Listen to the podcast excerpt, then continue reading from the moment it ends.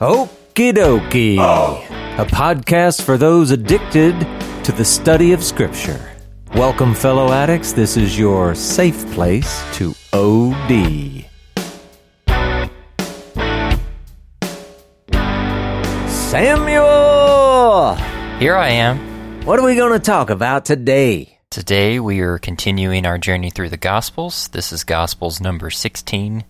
In the previous episode, we started our journey through the first of many uh, of Jesus' miracles. This was when he was at a wedding at Cana and how he turned the water to wine and looking at the kingdom implications and the kingdom pictures of why he did that and how uh, his mother, people at the wedding, his disciples would have been thinking about the kingdom uh, pictures upon seeing that miracle. And then we left off with him going to the temple and seeing uh, it being turned into a marketplace and him being very upset about that and making a whip of cords and driving everybody out because it was not a house of prayer. Yeah, the Son of God causing a ruckus.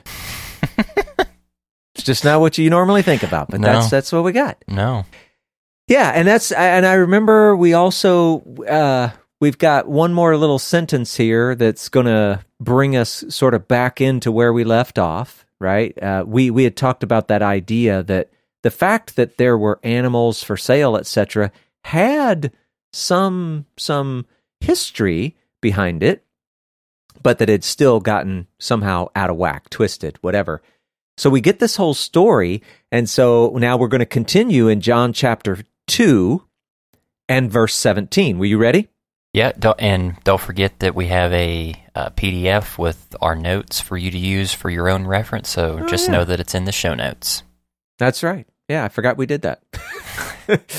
I'm the one that puts them up there, but whatever. All right, here we go. Uh, verse 17. His disciples remembered that it was written, Zeal for your house will consume me. Now, what they're referring to here is actually in Psalm 69, verse 9. And so uh, that's, I think, uh, another one of those in sort of the Jewish history or tradition at this time.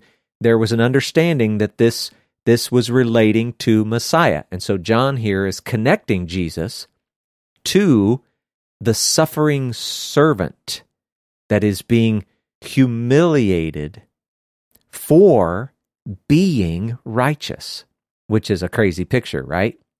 And this, uh, I guess, in a sense, this is also inferring that whatever Jesus is doing here at the temple, the idea that he's driving out the animals and all that, there, there's, I, I think we could say that John is trying to say that what Jesus was doing was a righteous act. And then, of course, the obvious, uh, it does appear that Jesus is, in fact, zealous about the temple. So could you read that two different ways with it being about Messiah being zealous for the temple as well as um, the right the writer of this psalm saying that the people being so zealous for their house is going to consume the person speaking and like implicating about his future suffering and death. Huh. Now that's an interesting take. Um, you know, I wouldn't have thought of it that way, but I'm certainly not going to go. No, it couldn't have been that. Uh, yeah, that's interesting. Uh, I, I have sort of been living with the, I don't know, call it the the expectation or the interpretation that no, no, this is this is talking about Jesus. He's the one that is consumed with zeal for the temple. But I don't discount your theory. It's kind of good. Anything that makes us think. I like that. I just can't answer your question. I'm not sure, Okay. Samuel. Yeah. Something to Yeah. wrestle with. It is. It is. Yeah. And if I could say, this idea of Jesus being zealous for the temple, I have to think that there are some people that maybe they don't really like the sound of that because they live in this idea, in this thinking that, oh, the temple, you know, the, the law, the Old Testament, the Jews, that's all been done away with that's not really the story that we're going to be telling. And so it's good for us to at least highlight look, Jesus was zealous for the temple, it's God's house. So, interesting thing to note. Hmm. Now, their response, though, this is also kind of interesting. Check this out. Verse 18. So the Jews said to him, What sign do you show us for doing these things? Well, since when does chasing a bunch of animals out of an area need a sign? What, are they even talking about? Why did, why did they say that that way? Well, number one, we might want to wrestle with gee, what does John mean this time when he says the Jews? Good question. Yeah, he could mean, you know, the people that were standing around watching him do it. He could mean, well, they were in the temple, so there were probably some of the religious leaders around. Maybe they heard what was going on, got some word of the commotion, and they came out to, you know, see what this guy's doing. Could have been something like that. Um, we we don't really know, but contextually, I would lean toward, well, you know, probably some of the religious leaders who happen to be around and available, they would take it upon themselves to come out and and question what what are you doing? And in a way, you kind of just think back to chapter one. Uh, I think we were, it's like verses 19, 19 through 28. They're bugging John the Baptist. And what was their question to him? Why are you baptizing? As if, you know, he needed some some permission or authority or something like that. The thing is when we're when we're talking about this phrase the Jews, if I could just add this one little bit in. It's really common for people to read the book of John, see all of the times that he says something about the Jews, and they very quickly and easily fall into this idea of, well, see, the book of John, it endorses our anti Semitism. This, I think, is very destructive. It's very wrong headed. And I, I really honest, honestly believe you're missing the point of whatever it is John may be saying in his gospel. I, I'm just going to say it. John was a Jew, and he didn't stop being a Jew. John was a Jew from the day he was born until the day he died. And so he he's not speaking against Jews in the general sense. He's not speaking against Judaism in the general sense. His problem is with those who don't understand what Judaism is really supposed to be about.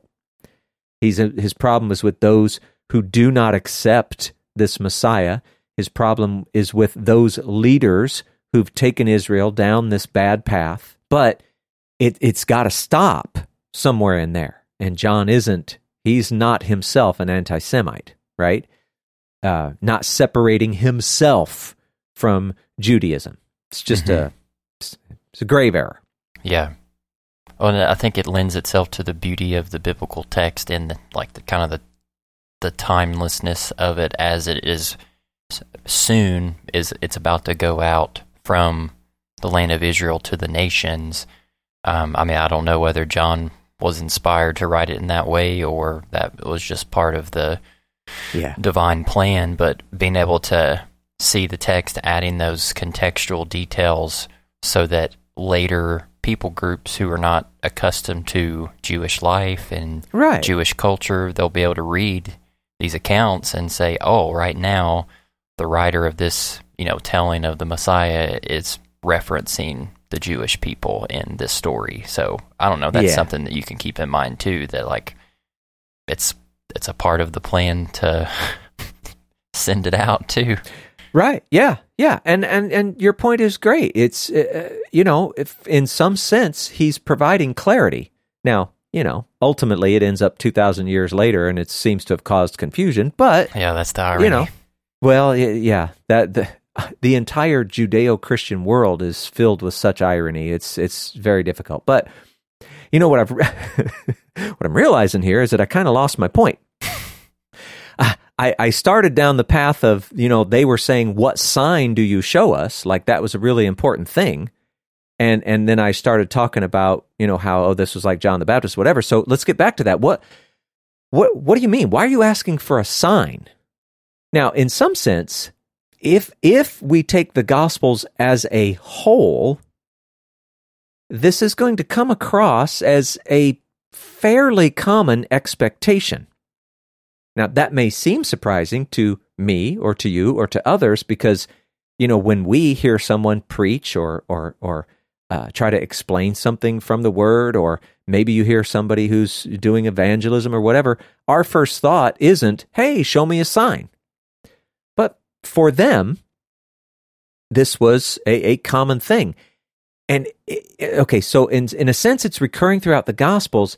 But but what are they actually saying? It's more like, hey, who gives you the right to do these things? Or, you know, here's real common lingo. Who made you the boss?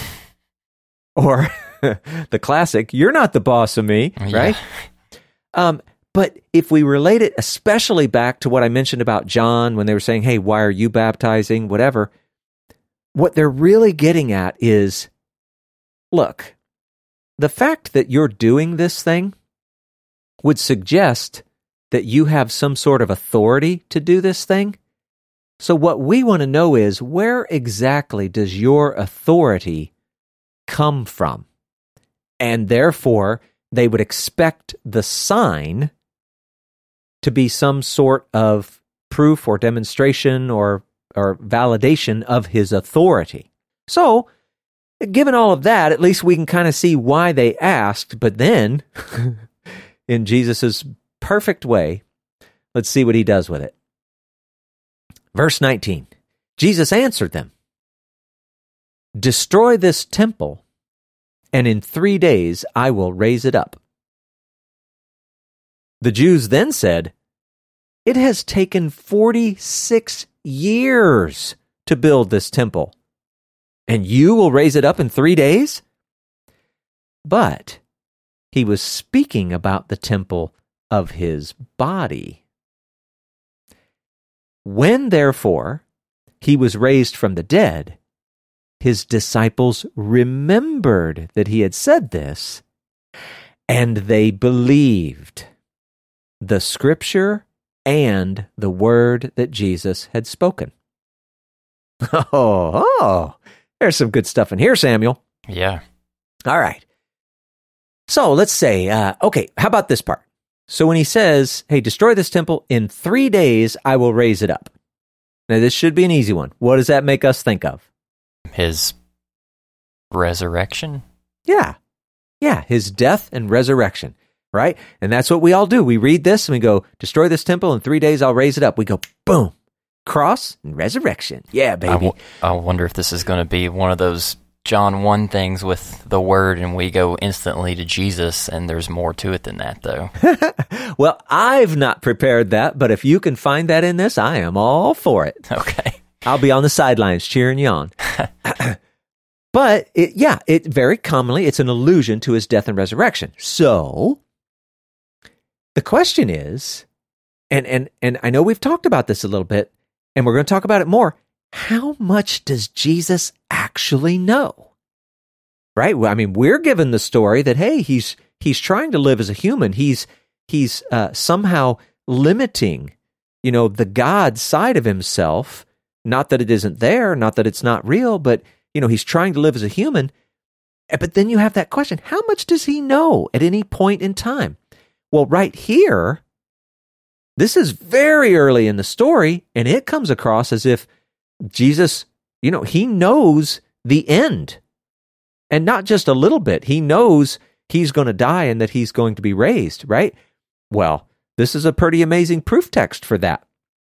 But it's not without its difficulties simply because of other parts of Scripture.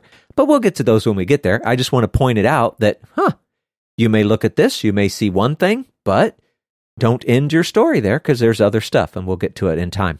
Mm-hmm. Now, so you take all the gospels together, it's not so clear. And again, the part that's so hard about this is that it's appearing so early in the story. but we've already seen John putting stories very early that the other gospels put very late, and so we don't know if he has any concern about chronology at all.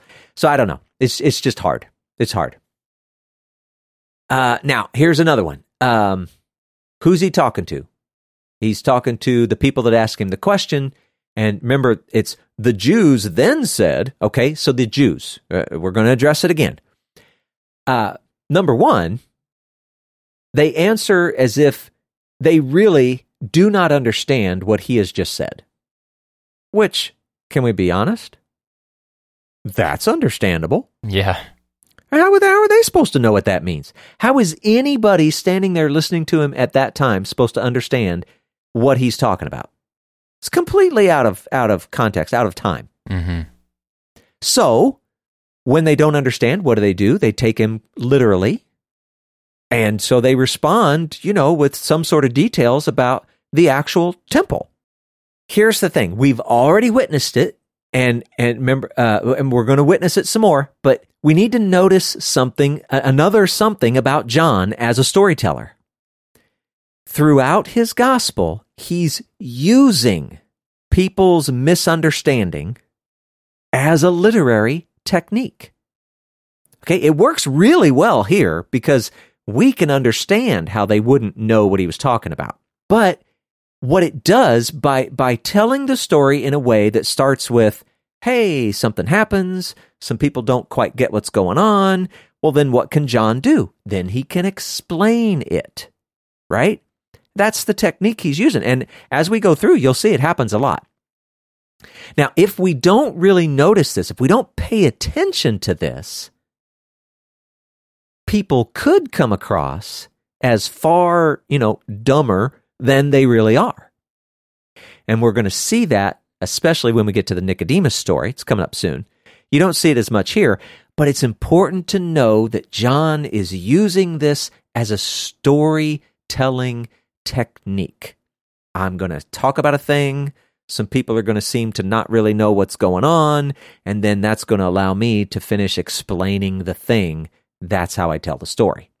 That should be a huge literary revelation for a lot of people because I would say that tons of readers of the biblical story treat the Jewish people who heard all of, you know, whether it's John the Baptist's or in this case Jesus's ministry as they were complete idiots and you Yeah. know they you know if I was in that boat I wouldn't have been so thick like they were. It's I don't know. It's should be humbling to hear that eh, maybe this was intentional to give us understanding of things that the writers are trying to explain to us and we should give the the local people a break Yeah. Yeah. Well, the very thing that you're talking about, I've been guilty of so many times in oh my life. same same Looking at it now, I recognize the arrogance in it, but I needed people to help me get there. And so hopefully we're helping some other people get there with, with little things like this, just the little literary things, right? hmm So it's good. Uh, so they mentioned it takes 46 years to build. Um, funny thing, I guess in the Greek, it, it could be taken as 46 years to build, but it could also be that it was built 46 years ago. And, you know, I don't deny the smart people. I'm sure they have reasons for, you know, all of their whatever. But I, I mean, in the context, that's one I don't really get very much because you know, the Jews said 46 years ago we built this temple. Well, that's not a good comeback. You know, that's a great comeback, Potts. Um, so I I don't know. I, I think in context, it, it, it makes the most sense that it took 46 years to build. And of course, we know some of the history, and they had, you know, been making modifications to the temple for a long time. So anyway, just want to get that out there. And then this idea of the temple being his body. He was speaking about the temple of his body.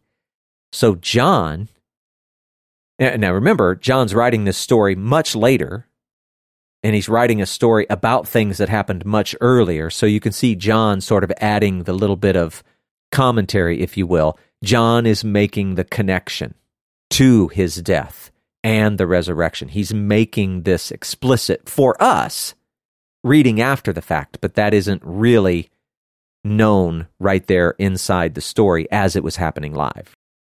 But then, ah, I love this part. And now John sort of looks forward a little bit. When therefore he was raised from the dead, his disciples remembered that he had said this. And he says this they believed the scripture. And then, I mean, I, okay, which one?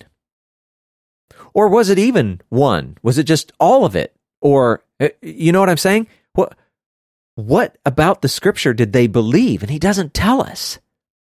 But it's kind of like, uh, for example, uh, you look at Paul, uh, we could go out to Acts chapter 13, verse 35, and um, you'll see he's using something. So, so uh, we could, uh, just like Paul does, we go back to Psalm chapter 16, verse 10. Sammy, why don't you read that so we can get our head in the space? Mm-hmm. For you will not abandon my soul to Sheol or let your Holy One see corruption.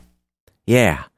So they read that, and it's like, oh, we won't let your Holy One see corruption. This was one of the texts on which we, we even hang the idea that there would be a resurrection. Okay. And having that, Paul uses it and looks back. Uh, could they have been thinking about the exact same scripture or other scriptures? Or again, are they just thinking about it all? But it's so funny to think here are these guys, they've grown up Jewish. They, I mean, their whole life has revolved around a lot of the, the traditions, the, the Sabbath and the readings and all of the things. And yet, right here, after Jesus is raised, they believe the scripture. And I just, that's an amazing picture to me. And, and, and it can't be that they didn't believe it before, but it's got to be like this new level of believing, right? So again, you see this idea of believing being somewhat of a progressive uh, affair. I don't know. I just think that's a great picture. Yeah. But they believe the scripture and they believe the word that Jesus had spoken. Destroy this temple in three days, I'll raise it up. And, and and again, there's that picture of the disciples. Well, didn't didn't they just tell us that they believed in him? But here it is after he's resurrected. They're believing in him again. We need to be careful. We don't take little parts like this too literally. We got to go, wait a second. If you're going to tell me that they believed a number of times, what do I do with that? It could have been that they were wavering a lot. Sometimes they believed, sometimes they didn't, and then things would happen. They believed again. And uh, that's a very real possibility. But it could also be this idea that believing is a progressive thing.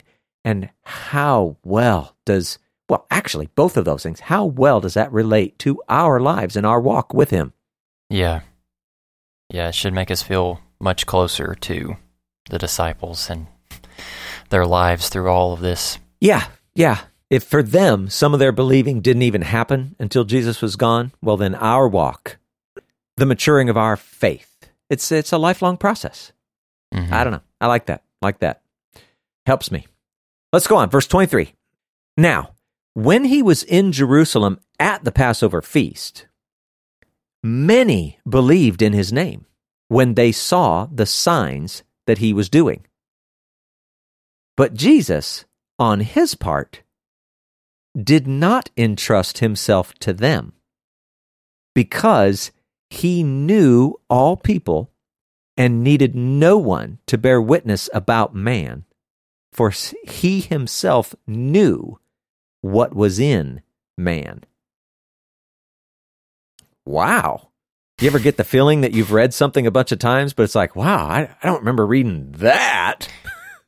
Yeah, I feel like us going through John, like every little chunk of scripture after we you get done reading, and I'm like, what the heck does that mean? I know. And, and that is the book of John, which is why we never understand why people say, hey, why don't you start with the book of John? Anyway, let's start breaking some of this down. So he's in Jerusalem, Passover feast, and it says, many believed in his name.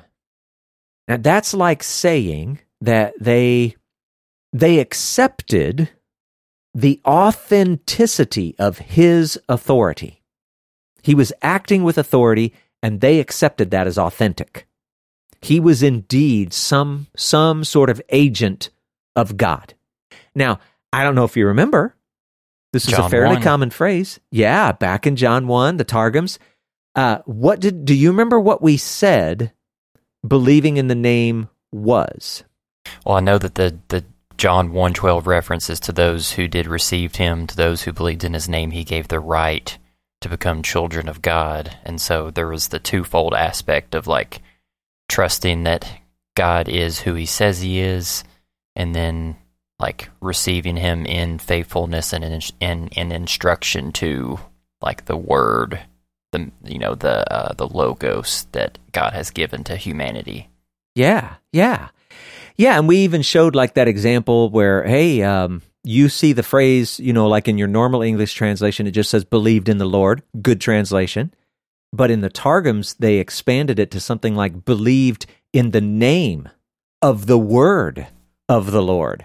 Uh, just how it extended all that out. But yeah, believing in his name, you're accepting that authenticity of his authority. Um, which is okay that's that's awesome so here are these people they believed in his name but when did they do that when they saw the signs samuel can you list off the signs that jesus did in this part of the story Crickets? I don't know. yeah yeah john doesn't tell us they saw him do a bunch of signs that led to them believing in his name and john doesn't even bother to tell us what they were Come on, John. Yeah. It's weird, right? Um, but maybe we could at least uh, make some sort of statement about, well, what were they seeing in those signs? And and hopefully, as we continue through all of this uh, study of the Gospels, this is going to become not just clear, but actually, well, it's just obvious but it isn't yet. And so I'm going to say again whatever signs he was doing, people were seeing something about the kingdom. They were looking, they saw the power, but it was more than that. They were seeing what was being done and what it meant, and it was it was drawing them to the idea of the kingdom. Therefore, it's a sign that he is that king. Mm. So, uh, anyway, we'll say that. Now, something else, we actually have a little bit of wordplay going on here. So, in the first part, it says that many believed in his name. But then when it starts talking about Jesus, for his part, it says that he did not entrust himself to them. Now, you wouldn't think of it in the English, but if you're looking at the, the Greek words underneath, they're the same word. The same Greek word is translated believe and entrust. So in the Greek, I mean, if we were just, you know, like if we had a Greek dictionary or something, it's just going to be basically believe. But, you know, occasionally we like to try to connect this back to the, the likely Hebrew word uh, because it brings more ideas to the table. Because again, they're, they're not Greek thinking, even though it's Greek writing, it's, it's, it's Jewish thinking. So this idea of believing or entrusting, if we want to say that, it's more along the lines of wearing something like a garment. It's more like proving to be firm. It's reliable and it's faithful. Now, that's important for us, generally speaking, when we just talk about, hey, do you believe in Jesus? Well, I believe. Yeah.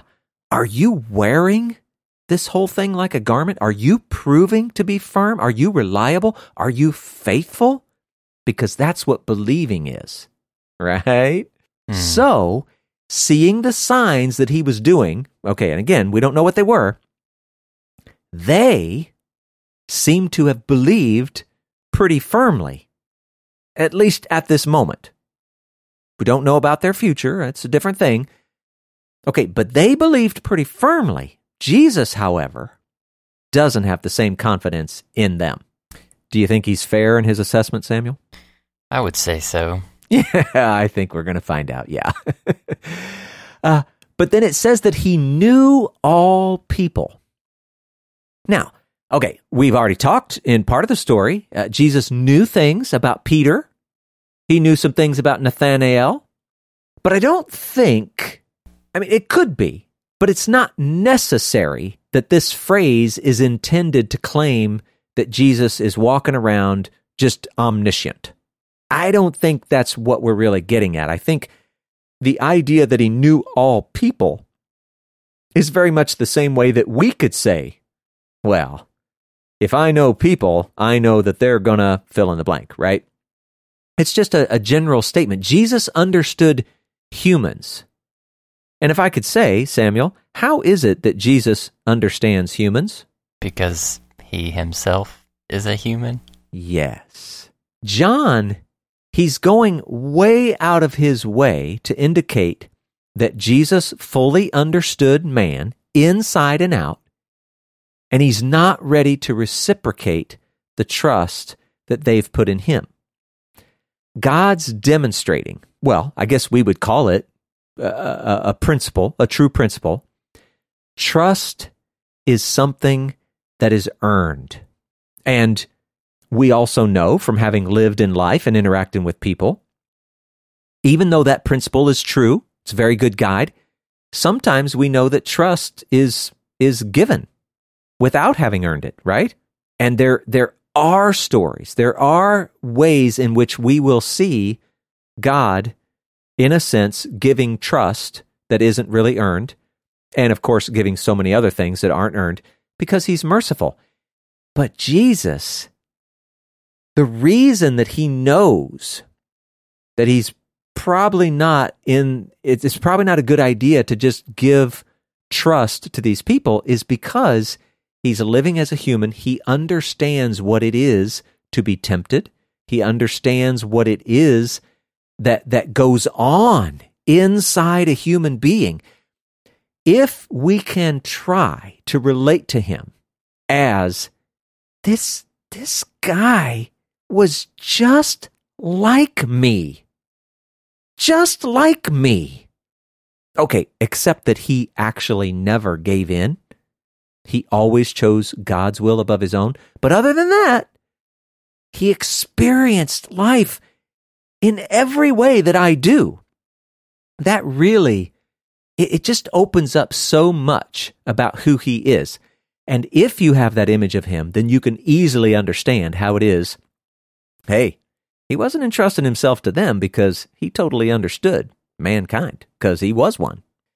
Anyway, I, yeah, I can't I can't say that I think that much about Jesus entrusting or not entrusting his own loyalties to people around him. Like we we hear talk all the time about us as humans trusting God, Jesus, whatever, but turning that on its head. That's just it's a really evocative, provocative thing to think about. I don't know. That's just it. It accentuates his humanity a lot. Yeah. With how he struggled with trusting others, especially those who were out to seek their own gain versus be a part of his mission. Yeah.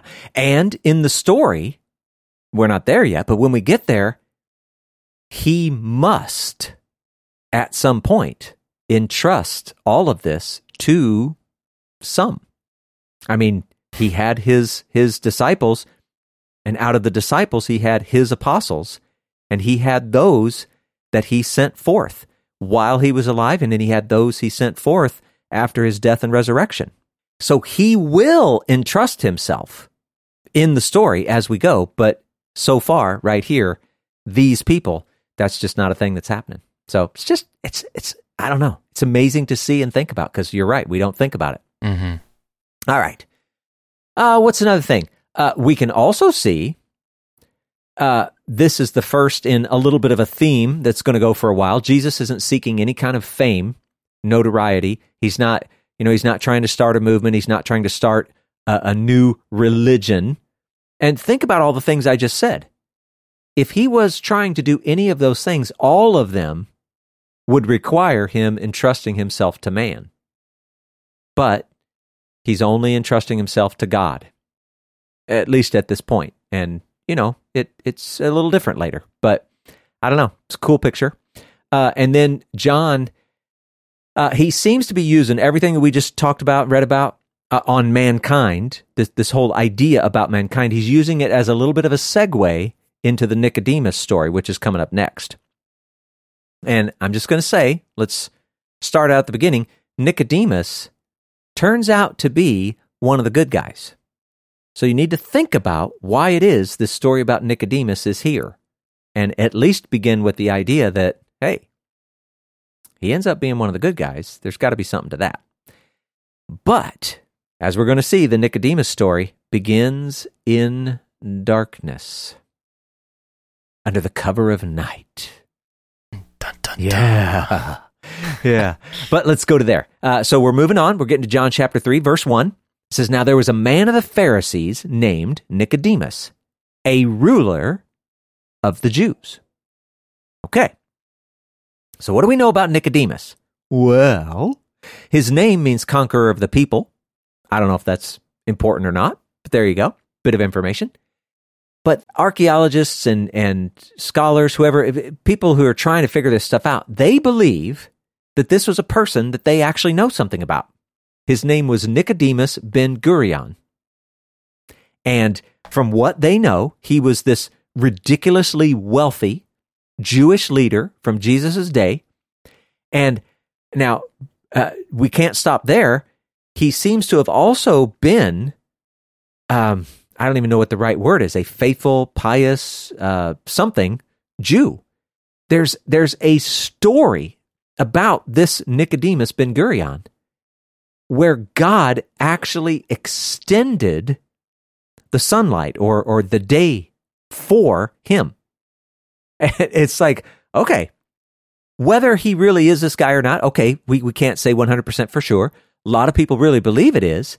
And he seems to be, you know, a, a good figure, an important figure, uh, just in, in the history of Judaism generally, right? So we got that.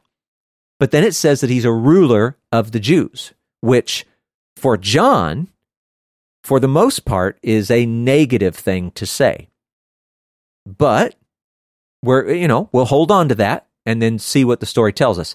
So, what we do know is that Nicodemus was a Pharisee, and the text isn't explicit, but I think most believe that he was a member of the Sanhedrin, and that's uh, you may or may not be familiar with that. It's a it's a ruling council in Israel, and as far as we know, although there were other sects of Judaism, um, it was only made up of Pharisees and Sadducees, and they had the religious power, the judicial power, the political power. Okay. Um, and so you might think of that and you might be thinking, oh man, that's a bad thing, right? No wonder. But just for clarity, the seeds of this Sanhedrin, the one that's operating right here in Jesus' day, this was all in the Torah. And, and we can go back and look at it. Um, you can see Exodus chapter 18, verses 21 22, Numbers chapter 11, 16 and 17, Numbers chapter 11, uh, verses 24 and 25, Deuteronomy chapter 1, f- verses 15 to 18, uh, Deuteronomy chapter 17, verses 9 to 12. All of these, now, now they're not going to say something explicit like, I want you to organize a Sanhedrin and it will look like this. Okay, it doesn't. But you can see in it the idea of setting up leaders, and they do have the religious and the judicial power. I'm not so sure about the political power, but whatever. You see the seeds of all this working. So the Sanhedrin is a natural result of what God had already started in Israel. Now, at this time, it gets totally messed up. I mean, it's so messed up that you actually have the Sadducees, and I think we've even mentioned this before. They are literally purchasing their position on the Sanhedrin because they can do that through the Romans. So it's a terrible, terrible power struggle game. People ruling for very, very different reasons other than the benefit of Israel. So it's kind of messed up. But anyway, Nicodemus is a Pharisee, and as far as we know, he's a part of that group. Yeah, I I really like that reference that you put uh, for the Sanhedrin.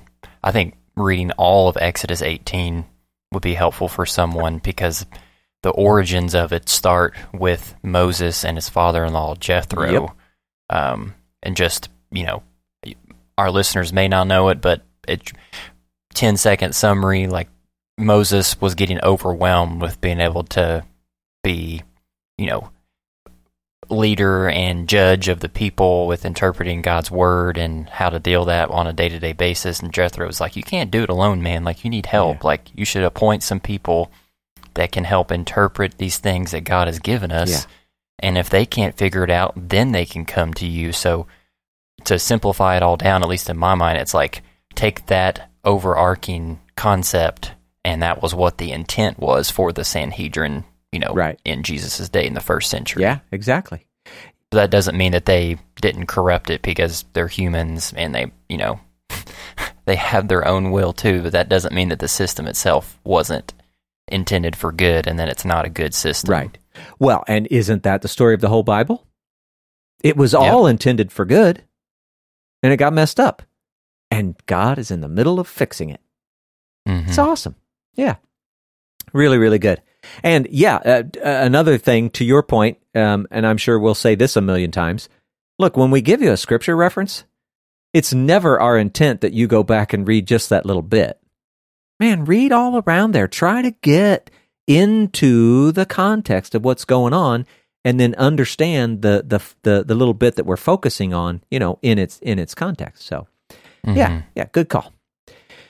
All right, so so uh, there's this guy. His name's Nicodemus, and we get to verse two, John chapter three, verse two. It says this: This man came to Jesus by night and said to him, Rabbi, we know that you are a teacher come from God, for no one can do these signs that you do unless God is with him. Hmm. All right, that sounds pretty good. So Nicodemus comes to Jesus by night. Hmm. Now, why would he do that, Samuel? Maybe because he doesn't want those that occupy the daytime to know that he's approaching this Jesus. Yeah, there, there seems to be a little bit of secrecy involved. For whatever reason, he feels like he really wants to meet with Jesus, but he doesn't want to do it openly. Interesting thing to note, right? Uh, now, John, the writer, okay, he's also using this as a bit of a setup. He, he kind of wants to associate this Nicodemus encounter with darkness, right? He's meeting with Jesus at night. And and part of what he's doing is is he's using Nicodemus as sort of a stand-in for anyone struggling to accept and believe. Now we'll we'll see that. I mean, you know, I'm kind of reading ahead here a little bit, but it'll help you following the story if you get that. Nicodemus, in some sense, rese- represents all those struggling to accept and believe, and he's he's meeting Jesus in darkness. Hmm? Kind of a cool picture, right? Yeah. But now that sounds like we're being a little harsh on Nicodemus. Now maybe we can look at something some other parts. He calls Jesus rabbi. Now, for a man in Nicodemus's position, this is a very generous show of respect. He's a leader in Israel, and we're going to find out he's he's a teacher in Israel. And yet he refers to Jesus as rabbi. It's kind of a big deal. And then he says, Rabbi, we know that you are a te- wait. We No, who is we? Samuel, got any guesses? Uh, since we said that he's a part of the Pharisees and the Sanhedrin, maybe people in that group? Yeah. That's the that's a good guess. Cuz we don't really know. But it would suggest it would suggest that Nicodemus has some friends and maybe even friends in the Sanhedrin who are like him. And I guess in some sense whatever we're seeing in Nicodemus, we can apply to them. Like he he's a representative of them. Okay?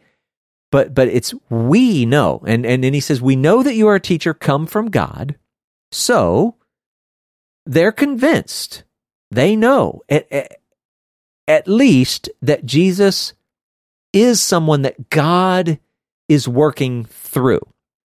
You are a teacher come from God. So you're not just an ordinary guy. God's got his hand on you, God's working through you, that kind of a thing. And then if if you're wondering, well, okay, how did they know? Well, it tells us. We know you're a teacher come from God, for no one can do these signs that you do. Well, then you're back with what signs? Well, these are the same ones that John mentioned earlier, but didn't actually tell us what they were. Right? It was the reason everybody was believing in his name, and it's like, yeah, and we still have no idea what. So, without those signs, just just think about this for a second. You've got leaders of the people, and we're talking to one, Nicodemus. This Jesus, okay, he probably would have commanded, you know, some sort of general respect, assuming that his teaching is good, rich, powerful, whatever. But if you add the signs, and again, we're adding the assumption in there that through those signs, people can pretty easily make the connection that, hey, these are signs of the king, signs of the kingdom. Okay. So, with the addition of those, you now have this leader of the people coming and saying, You are from God. Which is, I mean, think about who this guy is and the fact that he's saying that. It's, it's really quite powerful. And now it, it's, it's not stated, but you could, I mean, you could imagine Nicodemus even asking some questions. Now, again, we're not going to get to hear him, but, you know, he might be wondering, okay, we get it. God has sent you. We see that. But why?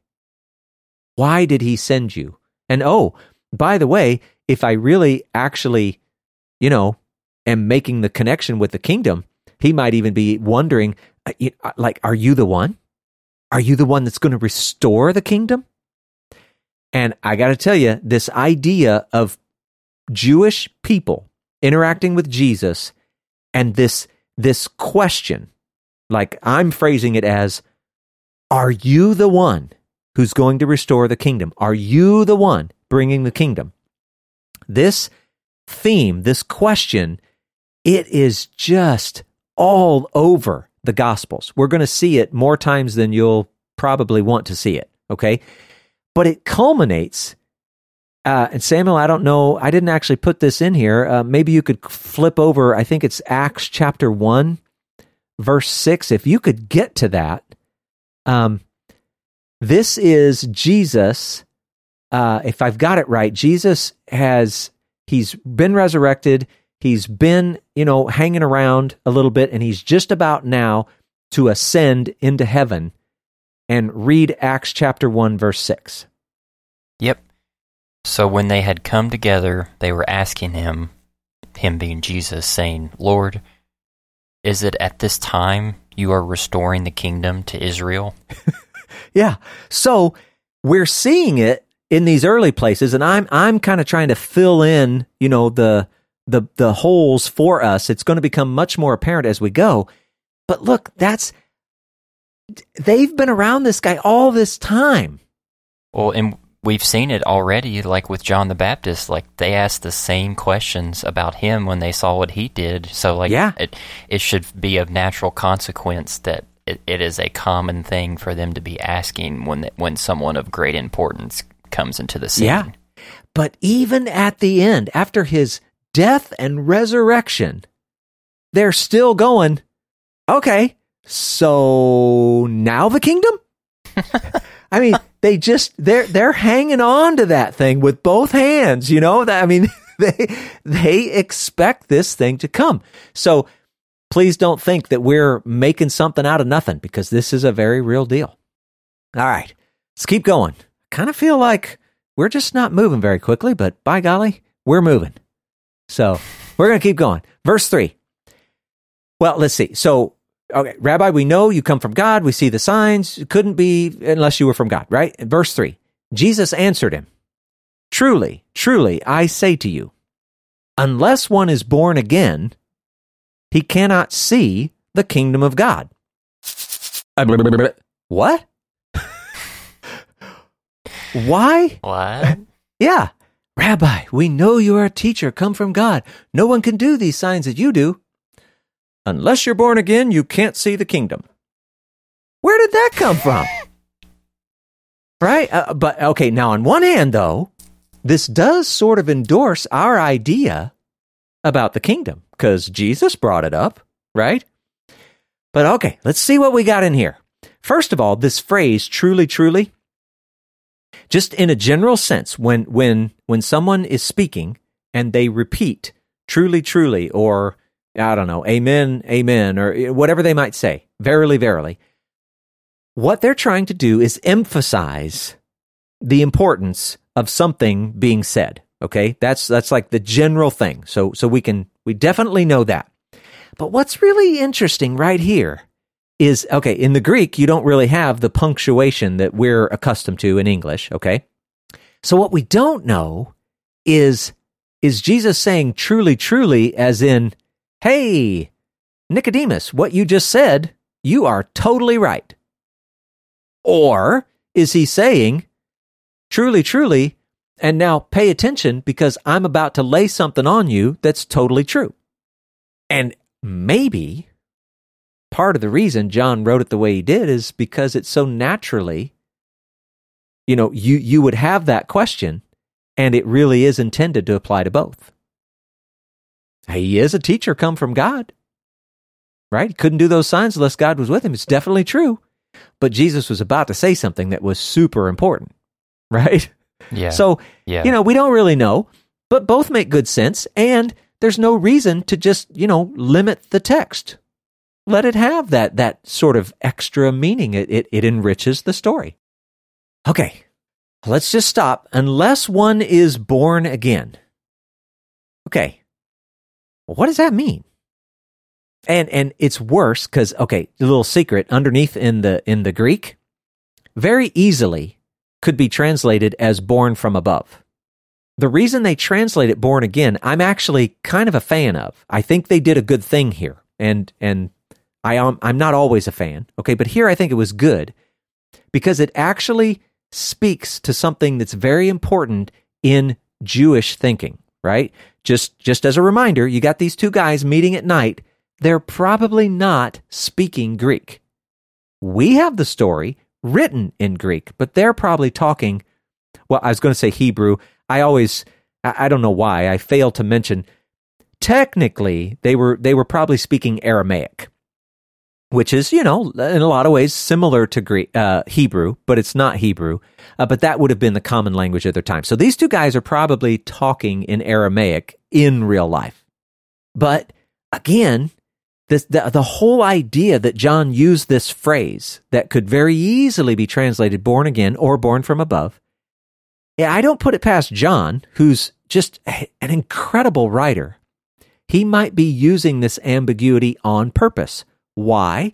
Because John likes to create some confusion so that he can then bring an explanation, right? So, uh, in Judaism, this is what's important. Born again, it's it's already a common phrase, right? John didn't make it up, Jesus didn't make it up. This was already common. And it was used when they were talking about proselyte conversion. You, you know, when you were going to become, you had to study, you had to become circumcised. You had to go through a baptism, an immersion, just different things. That's how you converted to become legally an Israelite. Okay. But the whole, the, that part of that, that ritual, that ceremony, whatever, the part where they do the immersion, they referred to that as being born again. The idea was you entered into the water, and that's like dying. And then you come up out of the water, and that's like being born. Or because we're talking about someone dying, okay, it's it's rebirth, being born again. Okay? So Nicodemus is totally aware of this. It's important that we see that. Nicodemus made a statement. Jesus makes a statement that feels like it comes from left field, but Nicodemus totally knows what born again is in their culture, their context, their time. Uh, but just uh, we, before we go on, we have to at least address uh, this final little bit. You, you can't be born again uh, unless you're born again. You can't see the kingdom of God. So, what's interesting, uh, just from a textual standpoint, is that John only uses this phrase, kingdom of God, right here. Uh, okay, well, here in verse 3 and in verse 5, but it's right here in this story. Okay? That's the only time John uses that phrase. It just, I don't know. I find that interesting because it's, it's in a lot of the other gospels, a lot. But anyway, uh, it's as if Jesus kind of sees through Nicodemus and he knows what his real desire is or his real questions are about the kingdom. Now, now we've said that he did these signs, they were signs of the kingdom. Nicodemus spoke of the signs as the authentication that Jesus is from God.